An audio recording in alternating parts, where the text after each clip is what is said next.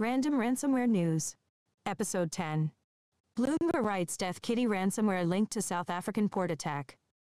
South Africa's port and rail company appears to have been targeted with a strain of ransomware that cybersecurity experts have linked to a series of high-profile data breaches likely carried out by crime gangs from Eastern Europe and Russia.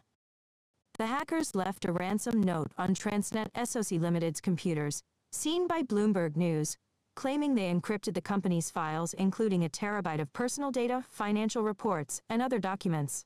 The note instructed the firm to visit a chat portal on the dark web to enter negotiations. A probe into the motive for the attack is still underway, Public Enterprises Minister Pravin Gordhan said in a statement on Wednesday. Transnet spokeswoman Ayanda Shezi referred to the minister's remarks and declined to comment further. The cyber attack on July 22 caused the company to declare force majeure container terminals and switch to manual processing of cargo. Transnet's Durban port alone handles more than half of the nation's shipments and is the main gateway for other commodity exporters, including the Democratic Republic of Congo and Zambia. The disruption follows deadly protests in South Africa earlier this month that also interrupted operations. The Transnet ransom note was similar to others seen in recent months, according to cybersecurity firm CrowdStrike Holdings Incorporated. It's linked to ransomware strains known variously as Death Kitty, Hello Kitty and Five Hands, said Adam Myers, vice president of intelligence at CrowdStrike. Those strains have been observed this year targeting Polish video game maker CD Projekt and exploiting security vulnerabilities in SonicWall products. Many organizations still don't have a robust cybersecurity risk management policy, and that means industries like logistics and critical infrastructure are vulnerable to attack, said Lisa Donnan, a partner at Cyber Investment Group. Option 3 Ventures. There's also a global shortage of cybersecurity workers as incidents are increasing along with the average ransom price rising to $200,000 from $5,000 in 2018, she said. Ripe target. Transnet made for a ripe target because its ports are critical to the country and the broader region, Donnan said in an emailed response to questions. Unfortunately, many organizations find out after an attack that cybersecurity is a business issue, not an IT issue, she said. The location and identity of the Transnet hackers is unclear. Myers said they were likely of Eastern European or Russian origin, where many ransomware groups are based. Some advertise their exploits online and use forums on the dark web to hire hackers to work with them. But the gang associated with Death Kitty and its variants have kept a lower profile, according to Myers. We have not observed any recruitment or selling of anything consistent with this ransom war. E. So it is either a closed group or a private service that doesn't advertise. Transnet has fully restored operations at the nation's ports after reinstating its automated terminal operating system. Other systems are being brought up in a staggered manner, Gordhan said. Cyberscoop writes threat intel firms suggest ransomware gang Black Matter has ties to DarkSide. REvil hackers. Digital sleuths at cyber threat intelligence firms have found clues that a seemingly new ransomware organization has links to DarkSide and REvil, two gangs that suddenly disappeared shortly after major attacks. From the moment DarkSide vanished following the Colonial Pipeline incident, and REvil went dark after locking up JBS, and customers of Kaseya questions swirled about whether a government took them down, whether attackers quit, or whether they simply went underground to rebrand. Flashpoint Mandiant and Recorded Future on Tuesday and Wednesday said they discovered at least some connection between DarkSide and REvil, and Black Matter, a group that emerged last week. The project has incorporated in itself the best features of DarkSide, Evil, and Lockbit, Black Matter itself proclaimed, according to Recorded Future. Lockbit is another ransomware operation that first appeared in 2019, and all three are thought to operate out of Russia. Exactly what best features Black Matter borrowed from other groups remains unclear. While Recorded Future declared Black Matter a successor to DarkSide and REvil, the other two companies didn't reach definitive conclusions. Flashpoint said Black Matter very well could amount to a rebranding. The group registered on two Russian language forums on July 19 and deposited approximately $110,000 in its escrow account. Whoever they are, the hackers are now seeking to purchase access to corporate networks in the US, Canada, Australia and UK with an emphasis on targets with at least $100 million in revenue. Black Matter says it won't go after medical and government organizations. Flashpoint pointed out that some of those targeting rules are similar to the ideals espoused if not practiced by the REvil spokesperson with the handle unknown. The firm also said that REvil previously labeled their Windows registry key Black Lives Matter. The Russian forums where Black Matter registered, XSS and Exploit announced a ransomware discussion ban in May after the Colonial Pipeline hack. Shortly after, the website for the group that's been widely blamed for the breach went offline. After the Kaseya hack this month, the REvil site went down, while the XSS forum banned the unknown spokesperson on the same day. Mandiant pointed to another link to DarkSide, with caveats. We have seen some indication that currently suggests that at least one actor connected to some DarkSide ransomware operations is aligning themselves with Black Matter, Kimberly Goody, Director of Financial Crime Analysis at Mandiant Threat Intelli. Jens said in an email, this isn't necessarily surprising as we commonly see ransomware affiliates partnering with multiple providers. Ransomware gangs have proven fluid in their business operations, structuring themselves as partnerships as conglomerates are offering an affiliate model where they lend other crooks access to their custom ransomware and other infrastructure in exchange for a share of profits. Recorded Future said the party that registered the Black Matter name on the exploit forum is likely an operator of Black Matter labeled ransomware. The group has a public Black Matter ransomware blog. However, Black Matter was more coy on the two Russian forums.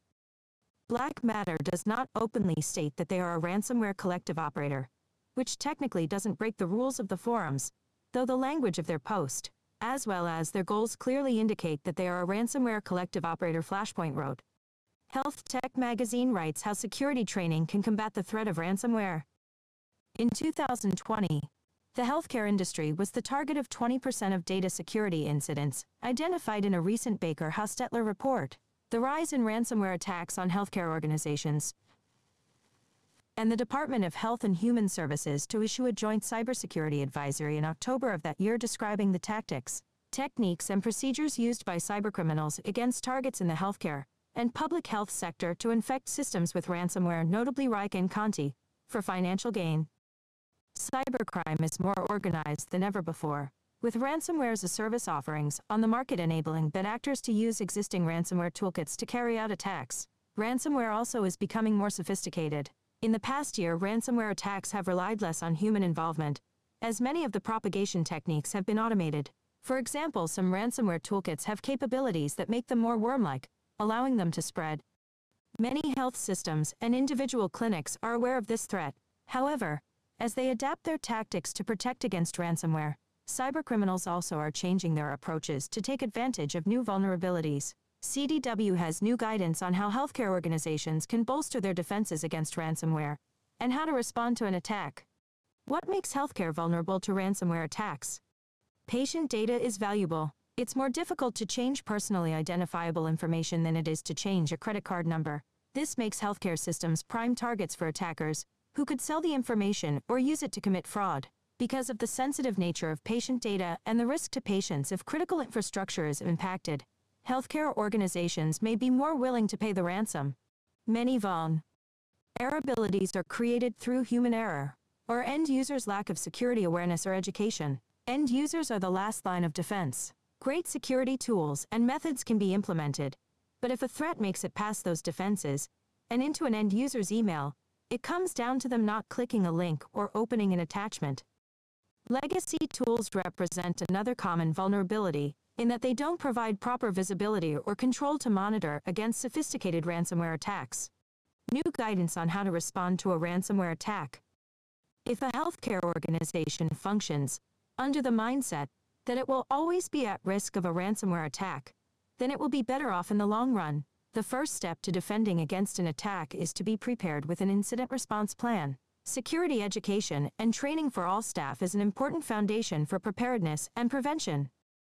Having the right prevention and detection tools in place, such as strong email security platforms, managed detect and response tools, and multi-factor authentication, especially with remote access, can go a long way toward preventing attacks and damage. Many healthcare organizations don't have the staff or expertise to provide the level of service needed. In that case, they can benefit from having a partner that offers a managed service around incident response, including monitoring and increased visibility. When choosing a partner, Healthcare organizations should seek out 24-7 coverage, since bad actors aren't always going to attack a hospital's IT systems at 2 p.m. on a Tuesday. An attack could come at midnight on Christmas Eve. CDW is one such incident response partner that offers incident response retainer contracts at no cost, as well as paid retainers to guarantee service level agreements. CDW also offers an incident response preparedness workshop. Healthcare organizations should have an incident response partner, someone on retainer, and a playbook with instructions on what to do in the event of an attack. The plan would likely involve reaching out to the incident response partner so it can figure out what's happened, conduct any forensic work needed, and get systems back online. The final piece to incident response is having a recovery plan and backups that are readily available. Data should reside in three places, where it's created in a backup location and in another backup location offsite. In the event of an attack, an incident response partner would take an infected system offline to airgap it from the rest of an organization's network to prevent ransomware propagation or damage. A partner can help a healthcare provider through the entire recovery process. After systems are back online, an organization should hold a session with key stakeholders, IT leadership, and the incident response partner to go over lessons learned. While cybersecurity incidents are unfortunate, they can provide useful information to identify areas of weakness in the IT environment. Knowing this information can lead to changes in an organization's cybersecurity priority list to create a stronger security process in the long run. Insurance Journal writes Chubb CEO Greenberg stresses need to address ransomware and systemic cyber risk. Chubb chairman and CEO Evan Greenberg is doubling down against outlawing ransomware payments to address the, the growing threat of ransomware. He appears to make an exception, however, for cryptocurrency payments.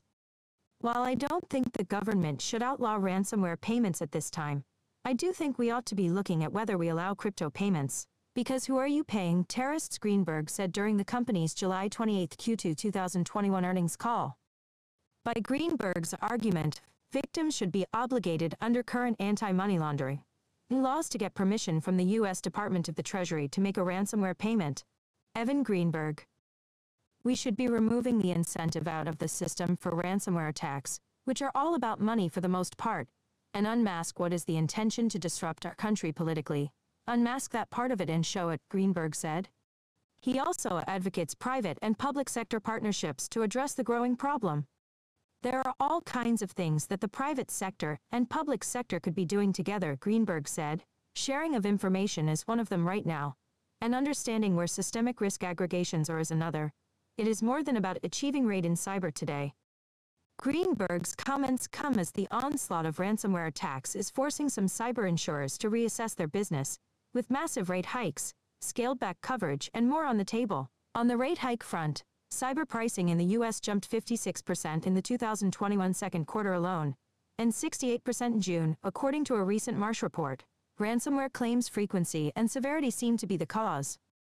Under that context, Greenberg noted that the pricing environment for cyber is pretty good, but it fails to address the fundamental issue about cyber that the industry has to wrestle and Chubb is starting to address. Part of the problem, he said, is cyber and pandemic cover are very similar. Like pandemic, cyber has a catastrophe profile.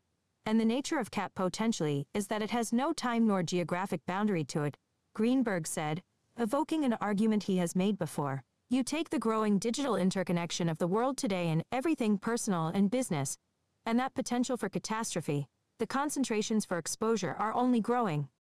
Greenberg observed that risk is apparent in all the cyber attacks, both malicious cyber attacks from nation states and non-nation state actors, to either disrupt society or just to make money. Managing that is complex, he noted. You have a frequency of loss on one hand, and rate and some adjustment to coverage can manage that. On the other side of the coin, you have a systemic nature of this, Greenberg said. I can tell you in the way Chubb underwrites. We are facing it and we are beginning to address it. In underwriting, Greenberg said there are also real public policy questions regarding cybersecurity, and that his firm is raising its voice in the public policy arena. The Washington Post writes the Cybersecurity 202, combating ransomware is a top priority for the Senate Homeland Security Committee.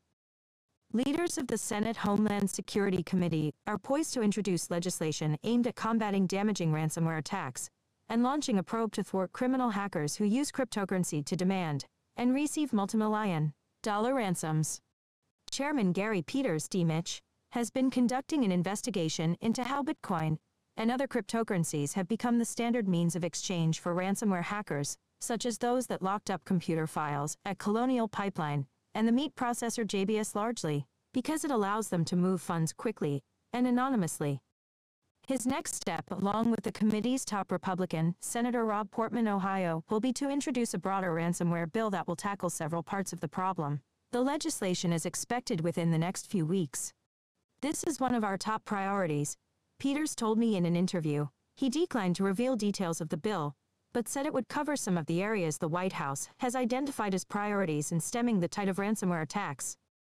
The committee's intense focus reflects a swell of cybersecurity work across Congress this year that's far greater than at any time in the past half decade, driven by a wave of damaging ransomware and espionage hacks. A bill that would require companies in critical industry sectors to alert the government when they're hacked could reach a vote in the Senate within the next few months. Some lawmakers are eager to go further and mandate minimum cybersecurity protections for everything from energy and chemical firms to food plants, airports, and water utilities. Dozens of other cyber bills are also working their way through the legislative process. The crush of cyber lawmaking marks a big shift from prior years. Lawmakers historically have been skittish about passing laws with major cyber implications, especially if they impose new burdens on the business community. A 2012 Obama administration effort to set cybersecurity standards for firms deemed critical infrastructure tanked after Republicans and the Chamber of Commerce opposed it. A 2015 bipartisan effort to create a voluntary program for companies to share information with the government about cyber threats barely became law after months of legislative wrangling amid fears it could damage privacy. That dynamic seems to have shifted radically with the recent spat. You have ransomware attacks that threaten to severely disrupt the economy and national security. The Colonial Pipeline hack, for example, prompted gas shortages and panic buying in the southeast. The importance of dealing with these cyber issues has certainly increased, Peters said. The cryptocurrency issues Peters is investigating may turn out to be the thorniest part of the ransomware problem. In at least one case, the Justice Department was able to break through cryptocurrency's anonymity and to identify the payment from Colonial Pipeline to the DarkSide ransomware group and claw back $2.3 million. But it's not clear how easily the department can replicate that. Peters said he's also not clear on how much authority federal agencies now to force the kind of changes that will make it easier to track ransomware payments, and if there are laws Congress can pass that will help. He declined to give a timeline for how quickly the investigation will reach its conclusions, but said he hopes to reach some preliminary determinations quickly. Dealing with cybersecurity has got to be a comprehensive approach, Peters said. It's not just about putting better locks on the door. We also have to let criminals know that if you perpetrate these crimes you'll be caught and held accountable, and we'll also recover the money you're stealing. The keys, Israeli authorities inspected NSO Group's offices as part of an investigation into the controversial spyware firm. The government visit was to assess the allegations made in reports by the Washington Post and 16 media organizations that the company's Pegasus spyware was used to target journalists and human rights activists. According to Rick Noack and Shira Rubin, NSO said it welcomed the inspection. Meanwhile, France's defense minister pressed her Israeli counterpart about Israel's knowledge of NSO activities.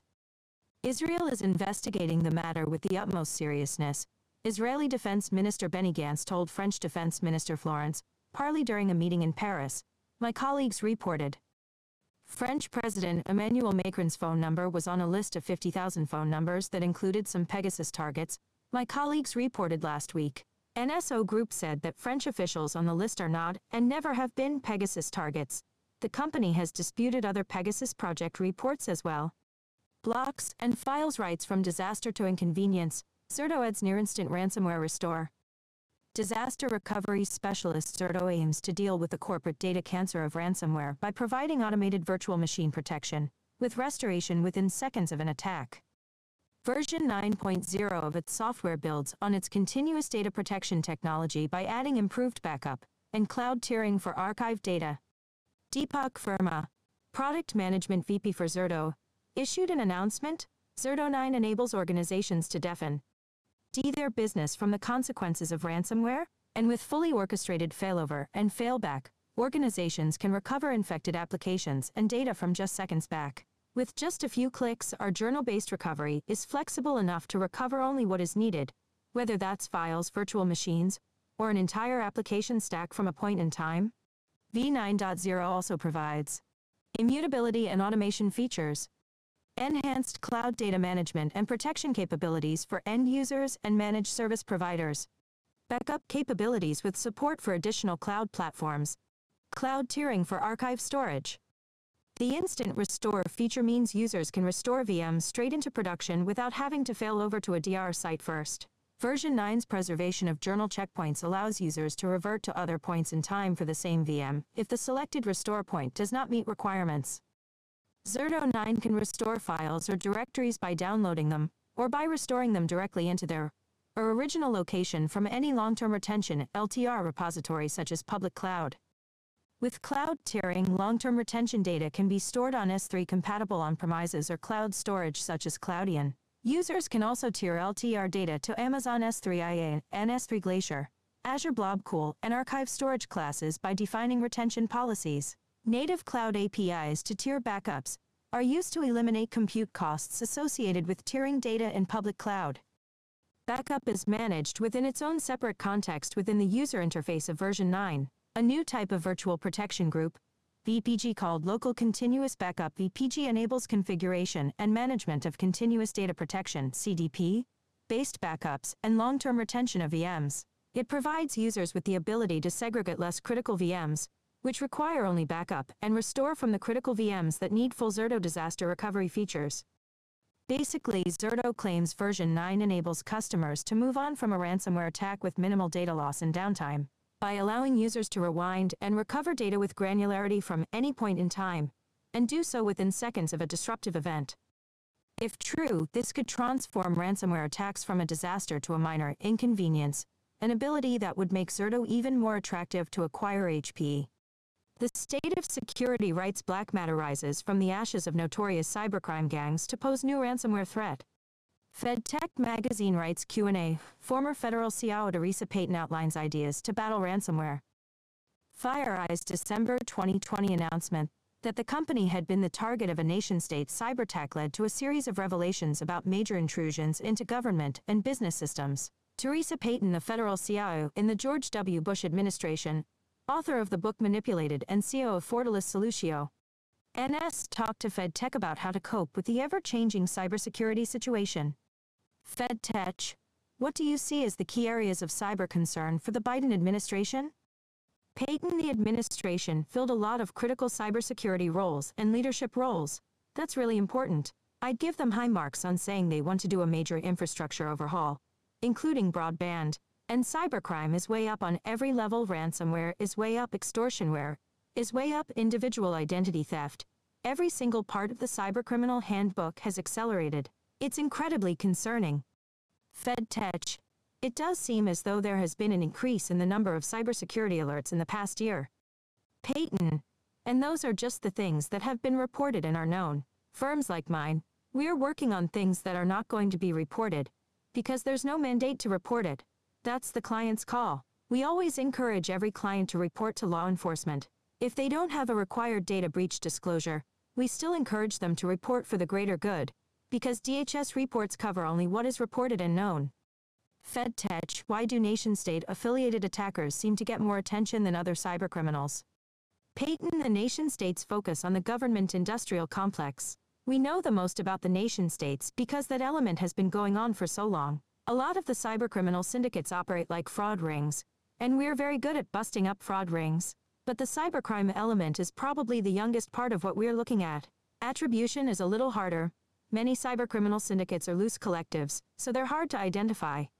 The other challenge is cyber incident fatigue. Every week there's something. Everybody's overwhelmed with life. And this is just one more thing. Explore. How does role-based access management enable zero trust? FedTech. Should any enterprise that has been attacked be required to report it? Payton candidly, I have mixed emotions on this. On the one hand, I would love for every victim of a cybercrime, whether it's a business or individual, to report it. From a greater good perspective, it could help. But I have really mixed emotions because of our lack of remedies for individuals and organizations once you are a victim of a crime. FedTech. How valuable would it be for government agencies such as CISA to have the authority to hunt down cybercriminals? Payton for CISA. You have to work out the legality of it. Most critical infrastructure is owned by the private sector, so what is your jurisdiction? Second, attribution is very hard. If you're taking action against the perpetrator, but they're actually hiding on an unsuspecting victim's infrastructure, are you taking action against an innocent bystander who doesn't even know they're being used? There's a lot of really interesting innovative tea. Hinking there, but the practicality of executing has challenges. FedTech is it possible to tell how much impact the SolarWinds hack has had on agencies? Payton, in a supply chain event where a code base was compromised and installed, and then stealth access was allowed for months because of that you don't ever really, truly have a handle on what you're dealing with. The only way to ensure ongoing trust is that you can't trust what you had. That's the challenge with something of this magnitude. I don't think we'll ever fully know the extent of the damages. FedTech did the environment of the past year, with people working at home and endpoints scattered outside offices, make everything more vulnerable. Payton while SolarWinds began before the pandemic, when I'm advising companies and government organizations now. I say look, if you had a roadmap to do replacements, this could be a really good time to not convert, but to move over and retire. Take this opportunity to do some cleanup, and then think about what the ongoing playbook should be to avoid the next SolarWinds. But you don't want to be so focused on that incident that you miss the point, which is that software code was compromised. This could just as easily have been open source that was implemented into a commercially available product. Open source development is incredibly popular, but with it comes risks to the supply chain. FedTech, what cybersecurity issue worries you the most? Payton, I am very, very concerned right now because I am dealing with many cyber incidents that involve ransomware. We have a reputation for helping companies get back online without having to pay, but the insurance companies are starting to say we've done the numbers, and it's cheaper for us to pay the ransomware to the syndicate than it is to pay for your restoration. So I don't see this problem getting better anytime soon because we are paying ransom. The only way to beat these ransomware syndicates at their own game is to have the best and brightest building the master key to unlock the doors so we don't have to pay. I would like to see that be a major part of critical infrastructure build-out. We just have to put the focus and the resources on it. State Scoop writes how state and local governments can prepare for ransomware. Over the past few months ransomware attacks abounded, ranging from the Colonial Pipeline, the meat industry and most recently, the software vendor Kaseya. State and local organizations, including the Baltimore School Districts, the NYPD Fingerprint Database, and the state of Texas, face their own barge of malicious cyberattacks and often have fewer resources for protecting themselves. With the federal government preoccupied with the fallout from SolarWinds, state and local officials are oftentimes forced to defend their systems on their own when an attack finally occurs. Because state and local organizations are especially vulnerable to the challenges in cyberspace, they need tailored guidance if they want to become more cybersecure, to better capture the cyber landscape and provide concrete recommendations for state and local organizations. My colleagues and I at the R Street Institute published a report, Enhancing State and Local Cybersecurity Responses, after analyzing state incident reports, interviewing various practitioners and experts, and examining response and organizational models. We have gathered a list of best practices for state and local government organizations. Our first recommendation is the perennial plea to increase state and local government resources for personnel and funding. Although one of the duties of the Cybersecurity and Infrastructure Security Agency is to help coordinate federal resources with state and local government, it's underfunded, outmatched and exhausted.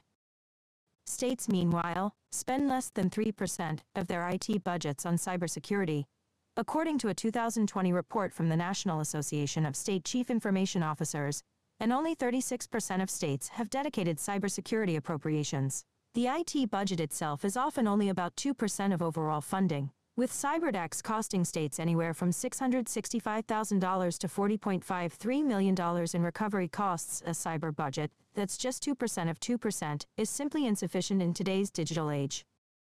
Luckily, state and local governments can bolster their cybersecurity knowledge by setting up systems that draw upon resources from the private sector, Several states have begun creating volunteer programs to help strengthen their cyber capacity. Michigan's Cyber Civilian Corps, Wisconsin's cyber disruption teams and Ohio's Cyber Reserve are all dedicated to recruiting the necessary talent to respond quickly during a cyber incident at minimal cost.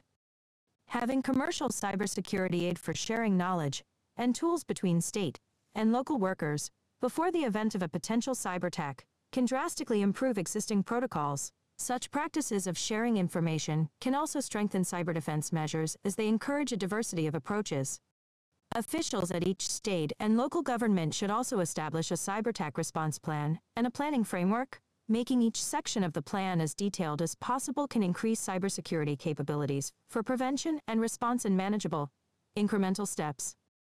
In April alone, state and local officials have had to deal with a staggering 31 publicized ransomware attacks worldwide, according to the cybersecurity firm Black Fog. But educating state and local organizations to establish better contingency planning structures by following best practices based on past experiences can make the challenges ahead more manageable. State and local governments can become better prepared by drawing lessons from each other. The better the information sharing systems are between the state and local levels T. He better organizations can develop organic cyber response approaches and capabilities for more resilient structures. Forbes writes seven factors analyzing ransomware's cost to business. Having disrupted our fuel supply, our food supply, the healthcare industry, and even education, the impact of ransomware has truly been devastating. U.S. officials are already calling it a national security threat. Ransomware investigations now receive a level of priority on par with terrorism. Calculating the true cost of ransomware involves several variables, and because of that, estimates vary widely depending on the particular industry and who you ask. For example, the FBI estimates ransomware losses at $29.1 million in 2020. In contrast, other reports claim these run in multiples of billions whereas the healthcare industry is said to have faced losses in excess of $20 billion. So how does one calculate the true cost of ransomware? The best method to reconcile these massive discrepancies is by generalizing standard business disruption and downtime trends. Here are seven factors to consider when calculating ransomware's real cost to business. Cost of ransom payment. This is probably the most direct and obvious cost, but usually, it is not the largest. Although a majority of ransomware attacks go unreported, and the amounts paid are typically not always disclosed, average payouts, from small to large enterprises, are often north of $300,000. There's also the fact that average costs can be skewed by a relatively few exorbitant payouts that receive headline attention. Cost of disruption and downtime. While most governments and security experts discourage businesses from paying a ransom, current studies suggest that 68% of companies end up paying. This is probably due to the fact that the resulting downtime caused by such cyberattacks results in enormous productivity losses, disruptions in services, and downstream impacts. According to leading MSPs, the cost of downtime is almost 50 times greater than the ransom demand. When leading international currency exchange Travelex was hit by ransomware last year, not only did it lead to several months of interrupted services for its customers, but other banks that relied on Travelex for currency exchange were also affected. The losses were too great. Travelex filed for bankruptcy. Cost of forensics and recovery. Ransomware forensics and recovery can take a major financial toll, especially for companies that did not have an incident response, disaster recovery, and business continuity plan in place. The current average cost of ransomware recovery is estimated at nearly $2 million, while the average cost of forensic engagement alone is $73,851. Especially true for small businesses, the impact of ransomware is so significant that many never recover and are invariably forced out of business. Cost of data loss. Studies reveal that over 90% of victims that end up paying the ransom don to get all of their data back. Some decryption tools end up being faulty, while in other cases, cybercriminals simply walk away without providing decryption keys. A lot of times, data stolen through ransomware attacks is sold on the dark web, and these eventually serve as new entry points for deeper levels of cybercrime. This is another gray area that must be considered while calculating ransomware damages. Cost of legal. Companies that fail to prevent data breaches can face large penalties from authorities. Ransomware attacks can lead to customer records being leaked or services delayed for extended periods of time. Privacy violations, negligence, service downtime, and loss of business can lead to expensive lawsuits, fines, and settlements. Not only this, per a new upcoming federal law, simply giving into a ransomware demand may lead to fines both for the victim and also the insurer. Cost of reputation loss. This is perhaps the most durable cost, and also the hardest to quantify. It could take years for businesses to recover their customers as a result of a damaged reputation. Public admission to a ransomware attack and severely impact investor confidence and strain relations with valued stakeholders.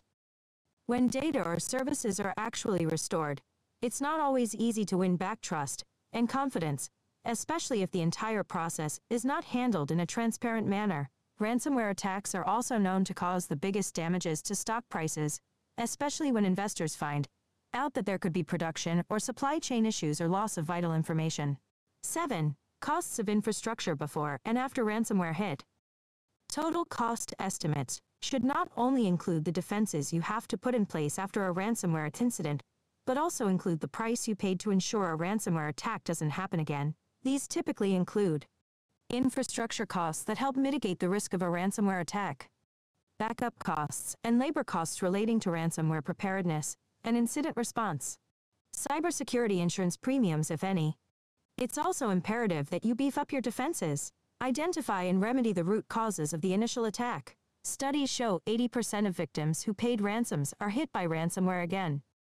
Ransomware has become the next global scourge. Per Cybersecurity Ventures, ransomware damages are likely to exceed $265 billion by 2031. Invest in technical defenses, policy and procedure to effectively patch your apps, and roll out security awareness training combined with frequent social engineering tests to build a robust security culture that quickly identifies attacks. It might be difficult to calculate the true cost of a ransomware attack, yet one successful ransomware infection is far more costly than years of investment in ransomware prevention.